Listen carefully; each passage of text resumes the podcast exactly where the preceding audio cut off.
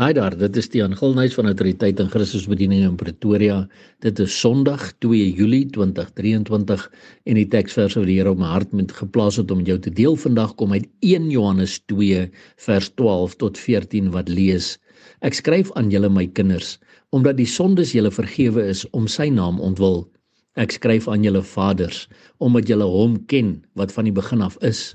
Ek skryf aan julle jong manne, omdat julle die bose oorwin het. Ek skryf aan julle kinders omdat julle die Vader ken. Ek het aan julle geskrywe vaders omdat julle hom ken wat van die begin af is. Ek het aan julle geskrywe jong manne omdat julle sterk is en die woord van God in julle bly en julle die bose oorwin het. My broer en my suster in hierdie drie teksverse lees ons van geestelike groei van 'n plek af waar ek my hart vir die Here gee en 'n kind in die geloof is wie se sondes vergewe is om sy naam ontwil. Maar dan is daar 'n tweede stappie waar ek en jy vervul word met die Heilige Gees en ons in die krag van die Heilige Gees die bose begin oorwin. Maar ons groei dan verder ook na 'n plek toe waar ons vaders in die Gees word wat in 'n persoonlike intieme verhouding met God is. Daarom sien ons hier dat Johannes skryf baie duidelik: Ek skryf aan julle my kinders omdat die sondes julle vergewe is om sy naam ontwil. Ek skryf aan julle vaders omdat julle hom ken wat van die begin af is. Hierdie verwys na persoonlike intieme verhouding met God. En ek skryf aan julle jong manne omdat julle die bose oorwin het. En dan vers 14 sê hy, ek het aan julle geskrywe jong manne omdat julle sterk is en die woord van God in julle bly. Daar's die hele kruks. Daar's die hele waaroor dit gaan.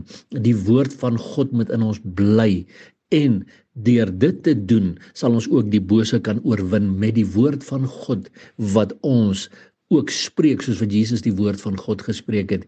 My broer en my suster, ek en jy moet groei in die gees vandat ons ons harte vir die Here gegee het volgens Johannes 1 vers 12 en 13 waar ons hom dan vra om ons te doop met sy Heilige Gees volgens Romeine 8 vers 14 wat sê die wat deur die Gees van God gelei word, die is kinders van God.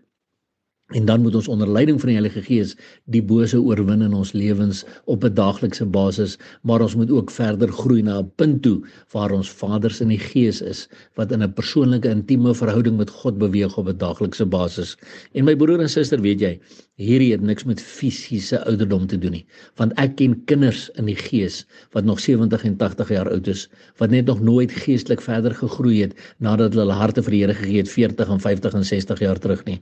Maar ek ken vaders in die gees wat 'n 30 en 'n 35 en 'n 40 jaar oud is wat hierdie dinge van die woord van God ingeneem het, sterk geword het in die woord en al hoe meer tyd met God en sy woord spandeer het, al hoe nader aan God beweeg het en hulle is vaders in die gees vandat hulle hierdie dinge begin doen het 'n 5 of 'n 10 jaar terug.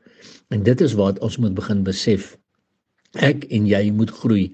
Ons moet groei in die gees. Ons moet groei onder leiding van die Heilige Gees en ons moet doen wat die woord van God vir ons sê, want sy koms is baie naby my broer en my suster en hy gaan vir ons vra, "Wat het jy met my woord gedoen, my kind? Het jy besluit om net 'n klein kindertjie te bly of het jy gegroei van kind na jong man na vader toe in die gees?"